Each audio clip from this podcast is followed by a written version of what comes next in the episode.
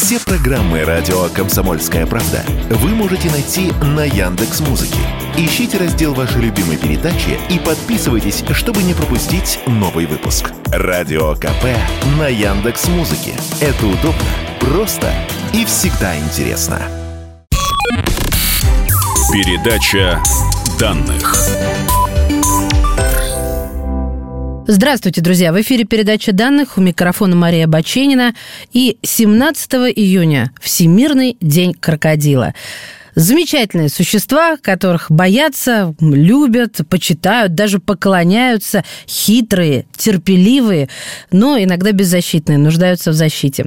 Сегодня о крокодилах будем говорить. В гостях у нас палеонтолог, популяризатор науки, научный консультант электронной энциклопедии 3D-динопедия Ярослав Попов. Ярослав, здравствуйте, добро пожаловать. Здравствуйте. А знаете, почему объявили Всемирный день крокодила? Потому что во многих еще странах существует культ э, этого земноводного, то есть вот э, религиозный даже культ. Поэтому вот есть такой день. Слушайте, ну мне кажется, прямо к, ко Всемирному дню крокодила э, самка в зоопарке Коста-Рики постаралась. Э, я думаю, вы слышали, все растиражировали средства массовой информации. Это историческое событие, потому что местная самка крокодила сделала продуктивную кладку яиц без участия самца. У меня сразу же к вам просьба.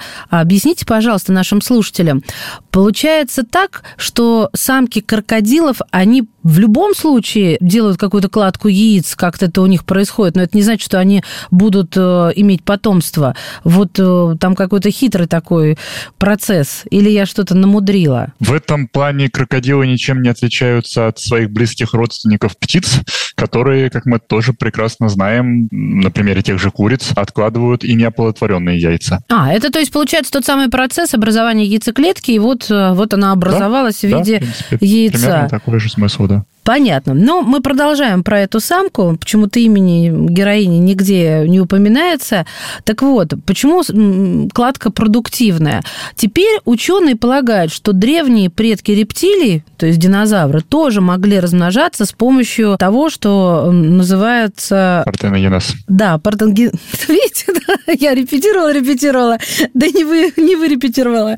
Вот. В общем, непорочное зачатие, как это растиражировали, конечно же, все же журналисты, но это серьезно, об этом написал научный журнал Biology Letters. И смогут ли вообще ученые докопаться, на ваш взгляд, а были ли динозавры способны вот на подобное рода зачатие без участия самца, то есть только с генетическим материалом матери, или не были? Я пока слабо себе представляю, каким образом можно было бы это проверить. Возможно, например, гены бы как-то про это бы что-то рассказать смогли. Да вот генов от динозавров, увы, нет.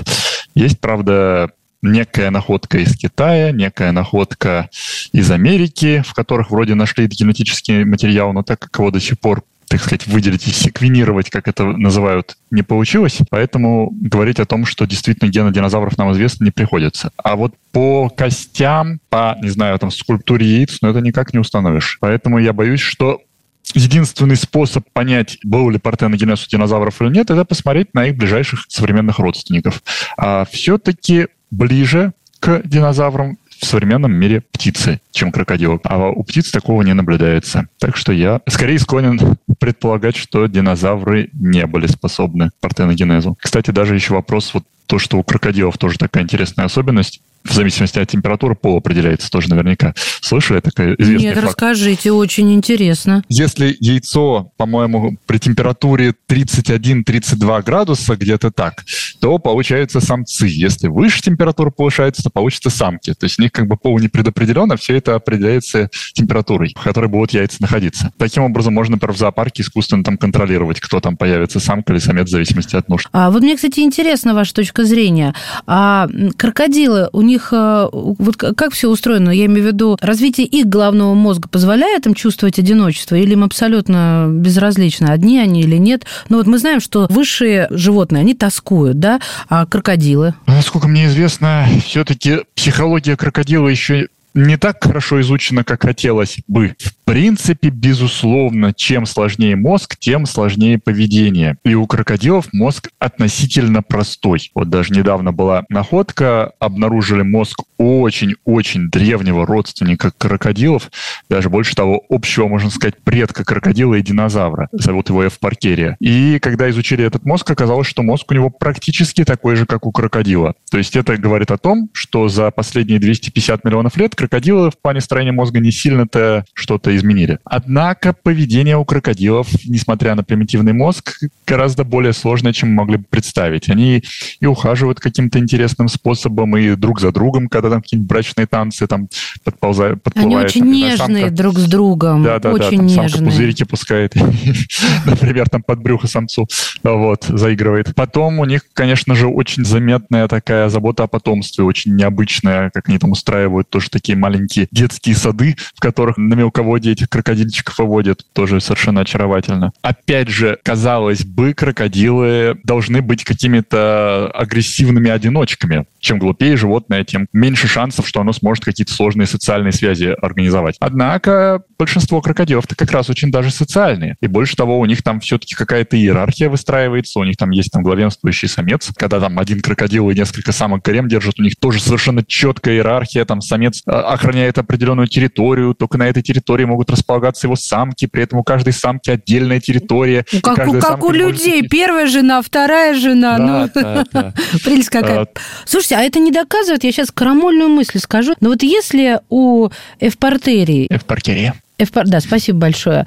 А, современного крокодила мозг не сильно отличается, но мы видим достаточно сложное социальное поведение современной рептилии, то может быть не только в мозге дело. Понятно, что на, на поведение животного влияют многие вещи, в том числе и среда, в которой он находится, та же плотность элементарная, с которой он может существовать. Очень много пропитания, ему нужно огромное пространство, то оно уже не будет социальным, даже если оно будет супермозговитым, ну просто потому что если они будут социальные, то они сожрут все и потом сожрут друг друга. В целом мозг, конечно же, многое определяет. Ну тогда получается конфликт кодировок. Мозг простой, а детские сады. Ну я понимаю, что это условное название, но это ого-го какой навык социальный это же просто вау-эффект какой-то, серьезно. И то, как они, правда, ухаживают. Это просто... Фан... Я всем рекомендую посмотреть. Это просто дикая орхидея крокодильная. Э, вот видео есть, ничего не пошло.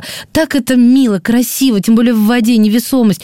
Э, меня, правда, это вот душевно очень затронуло, серьезно говорю. Поэтому я так рекламирую все эти брачные танцы. Да, Ярослав, продолжите мысль, пожалуйста. Есть один тонкий момент. Когда мы видим какое-то сложное поведение, нам кажется, что это невероятная мозговая активность идет, что вот они до этого дошли, они там, там научились еще чего-то. Но однако ж для большинства животных да, вот такие даже сложные там какие-то брачные танцы, поведение, опять же, там, не знаю, ухаживание за потомством, это все прописано на уровне того, что мы называем инстинкты. То есть это все буквально генетическая программа. Конечно же, у крокодилов поведение во многом инстинктивное, и обучение у них минимальное.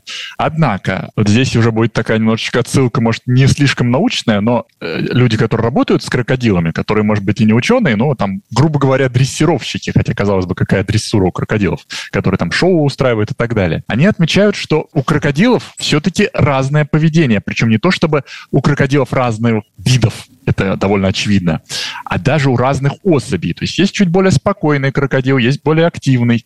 Некоторые крокодилы вроде как даже проявляют симпатию к человеку. То есть там, например, один из дрессировщиков рассказывал, что он, когда заходил там в вольер, все время там самый агрессивный крокодил пытался, там, так сказать, с ним бороться за звание альфа-самца, и каждый раз его там гонял и пытался слопать. Другой крокодил, наоборот, его все время защищал. Когда тот пытался его атаковать, он вставал между ними и, как говорится, вот его сопровождал, пока он не выйдет в какую-то там дверку, не пускал этого огромного самца в атаку. То есть э, крокодилы, во-первых, могут четко совершенно воспринимать людей, например, хотя, казалось бы, это другой вид, а уж там друг друга различать они тоже могут абсолютно точно.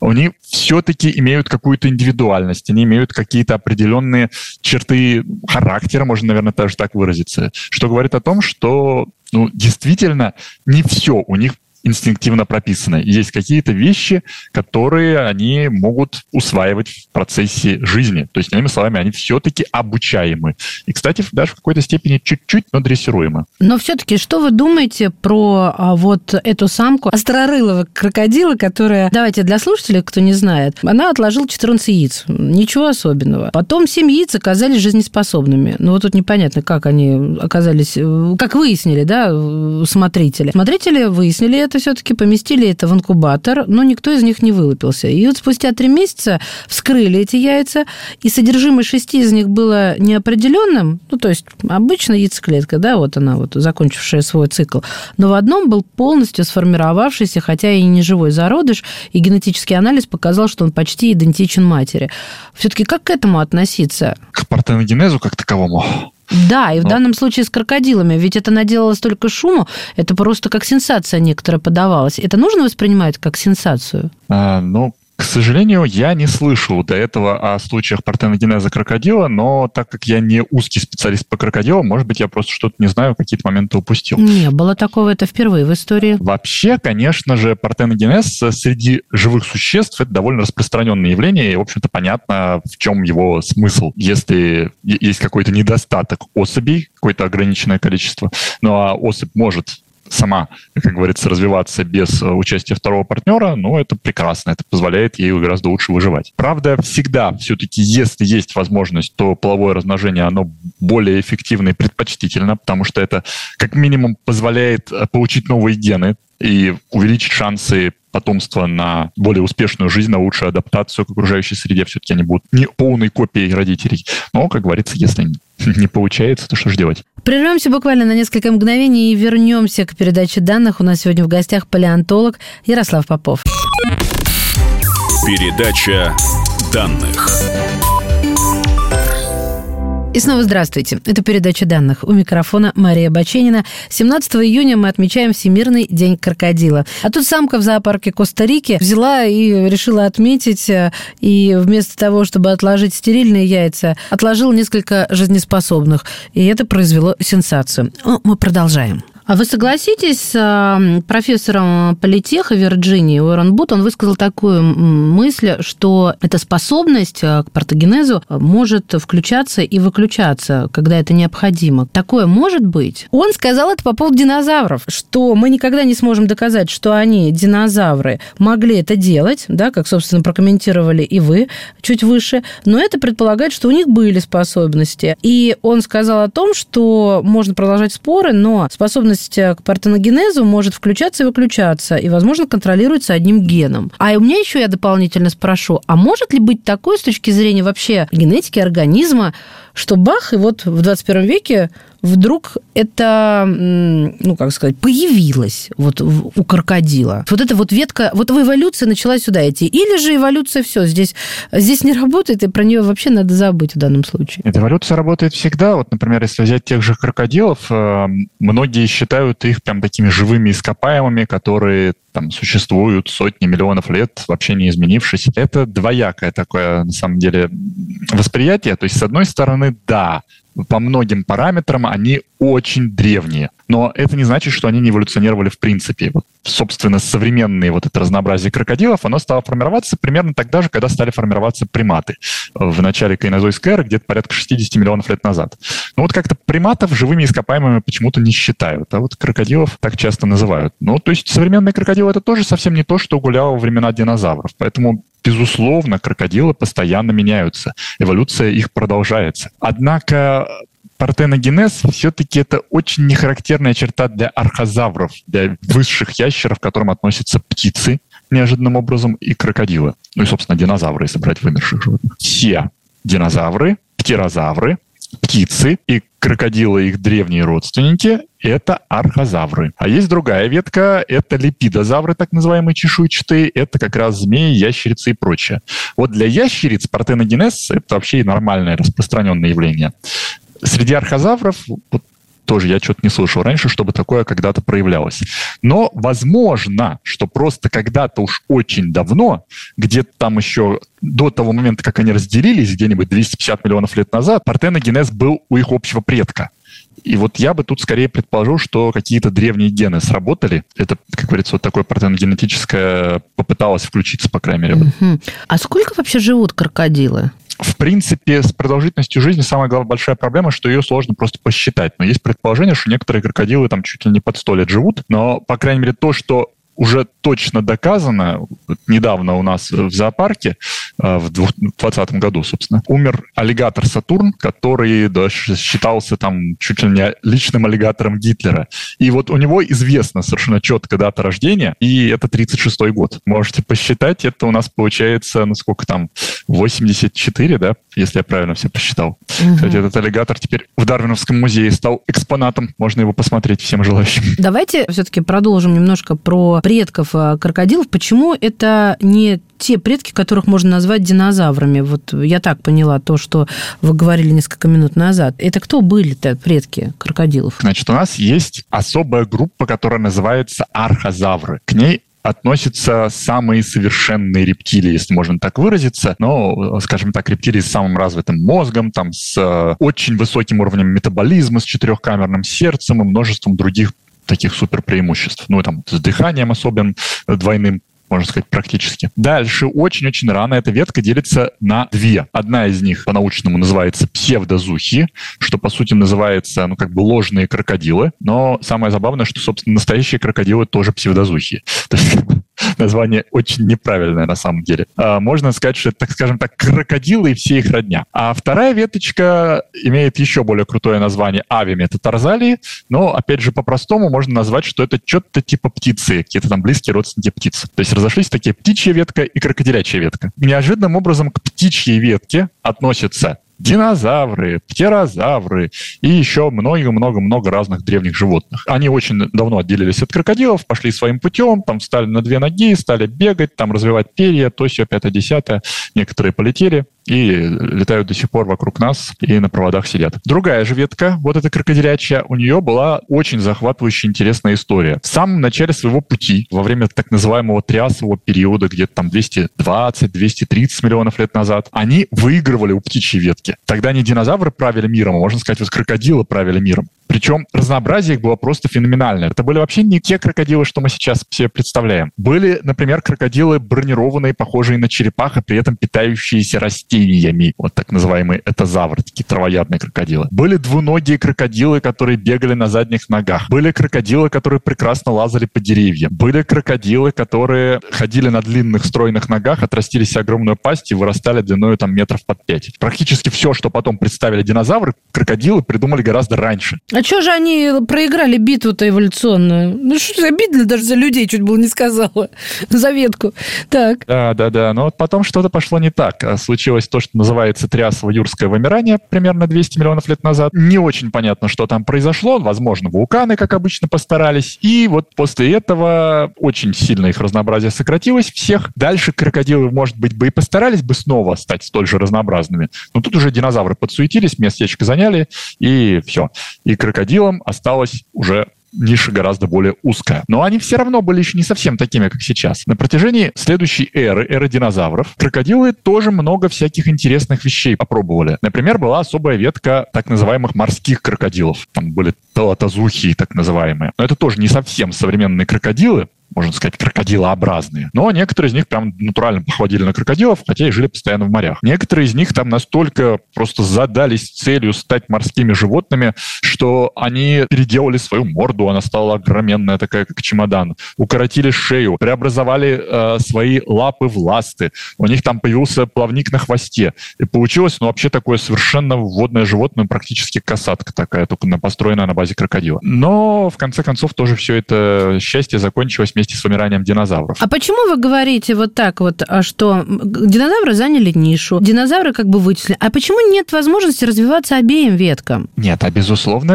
обе ветки развивались. Если бы крокодилячья ветка не развивалась бы, у нас бы сейчас не было бы Я поняла, они-то у нас не сохранили, наверное, такого разнообразия, как вот вы описывали. Почему тогда вы сказали фразу «но нишу заняли динозавры»? То есть либо-либо здесь не нужно добавлять, это просто вот фигура речи была. Свято место пуст не бывает. В любом случае кто-то его займет. То есть надо каким-то образом быстренько, пока есть возможность, стать там, не знаю, быстро бегающим наземным хищником, большим наземным хищником, угу. там, не знаю, неповоротливым травоядным, мелким шустрым поедателем насекомых и так далее. Вопрос, кто подсуетится. Вот, допустим, там во время кайнозоя подсуетились млекопитающие. Теперь вот практически везде сплошные млекопитающие. Во время мезозоя, а, вот там в юрский период, подсуетились динозавры, до этого крокодилы. Вот с чем связано, что вот в первый момент какая-то группа именно выстреливает и дает то, что называют расцвет эпоха, или там, не знаю, радиация, есть такой термин в эволюции. То есть вот с чем связана вот эта вот стремительная радиация? Тут уже надо разбираться, тут всегда какие-то есть особые тонкости. Но так получилось, что динозавры успели занять множество экологических ниш. Возможно, у них были какие-то преимущества. Возможно, что просто к успеху шли, но вот не повезло, не подфартило крокодилам, а вот этим подфартило. Так уж в итоге сложились обстоятельства, что крокодилы пошли специализироваться именно в сторону водных каких-то хищников, полуводных. Ну и вот некоторые в моря ушли, а некоторые в реки. И в реках, кстати говоря, неплохо преуспели. Дайнозухи там точно морда чемодан. Вот дайнозухи точно могли динозавра там какого-нибудь утконосого на завтрак. У нас уже время заканчивается, вот не могу не спросить. А есть ли шанс, что вот нынешние крокодилы, точнее эволюция нынешних крокодилов возьмет, да куда-нибудь повернет, что мы увидим, ну, совершенно, там, мозг начнет развиваться. Или же, я не знаю, вот этот партеногенез а, начнет вот а, как бы расцветать. Вот может ли сейчас случиться некая такая радиация в эволюции крокодилов? А дело в том, что в эволюции просто так никогда ничего не случается. Нужно, чтобы была необходимость. Если необходимости нет, если все работает, зачем что-то менять? Примерно такая идея у эволюции. Как скучно, девочки. Что же она такая ленивая? Собственно, например, почему человек развился, там, мозг пошел развиваться, то, все, пятое, десятое? Ну, не из-за того, что сидели обезьяны на дереве и думают, что же мы такие умные, а на дереве сидим? Вот пойдем-ка лучше там этот iPhone изобретем. Нет, нет. Если бы они могли бы сидеть на дереве, они бы с удовольствием бы это и делали бы и дальше, вот эти наши предки. Но случилось изменение климата. На место бескрайних лесов пришли саванны, и у них было два варианта. Либо вымирать, либо эволюционировать. Но они попробовали эволюционировать, и пошло-поехало, получилось. Ну а там, там оказалась совсем непригодная для них жизнь. Вкусных фруктов нету, прятаться некуда, надо бегать на двух ногах, надо придумывать, что бы есть. А вот, может быть, попробовать есть мясо, а мясо не хочет, чтобы его ели, оно убегает. Значит, надо как-то мозг развивать, чтобы это мясо уговаривать, чтобы его съесть. Ну, в общем, там пошел процесс уже развития мозга. А уж когда наши предки еще и куда-нибудь там в эту Евразию ушли, в ледяную, где еще и дубак сплошной, и вообще жить просто невозможно. А вот на юге там уже другие товарищи живут. А теперь приходится здесь как-то приспосабливаться. Но тут уже мозги так пошли так, э, развиваться. Так что если у крокодилов появится какая-то вот новая ниша, в которую они смогут выйти, или же если их из старой ниши начнут выгонять и как-то условия начнут меняться, безусловно, они попытаются среагировать и начнется эволюция. Но если все будет хорошо, то крокодилы будут крокодилами еще Но учитывая, что крокодилами дело не ограничится, если что-то изменится, поэтому лучше пусть все остается так, как оно есть. Мы как-то привыкли к крокодилу Гене. А, кстати, у него день рождения в октябре, я тут случайно узнала, поэтому крокодилу тоже будет повод вернуться. Спасибо вам огромное, Ярослав. Как всегда, динамично, жутко познавательно и, и местами весело. И все это благодаря, уважаемые слушатели, палеонтологу, популяризатору науки, научному консультанту электронной энциклопедии 3D Динопедия. Ярослав Попов сегодня был в передаче данных. Спасибо. До свидания.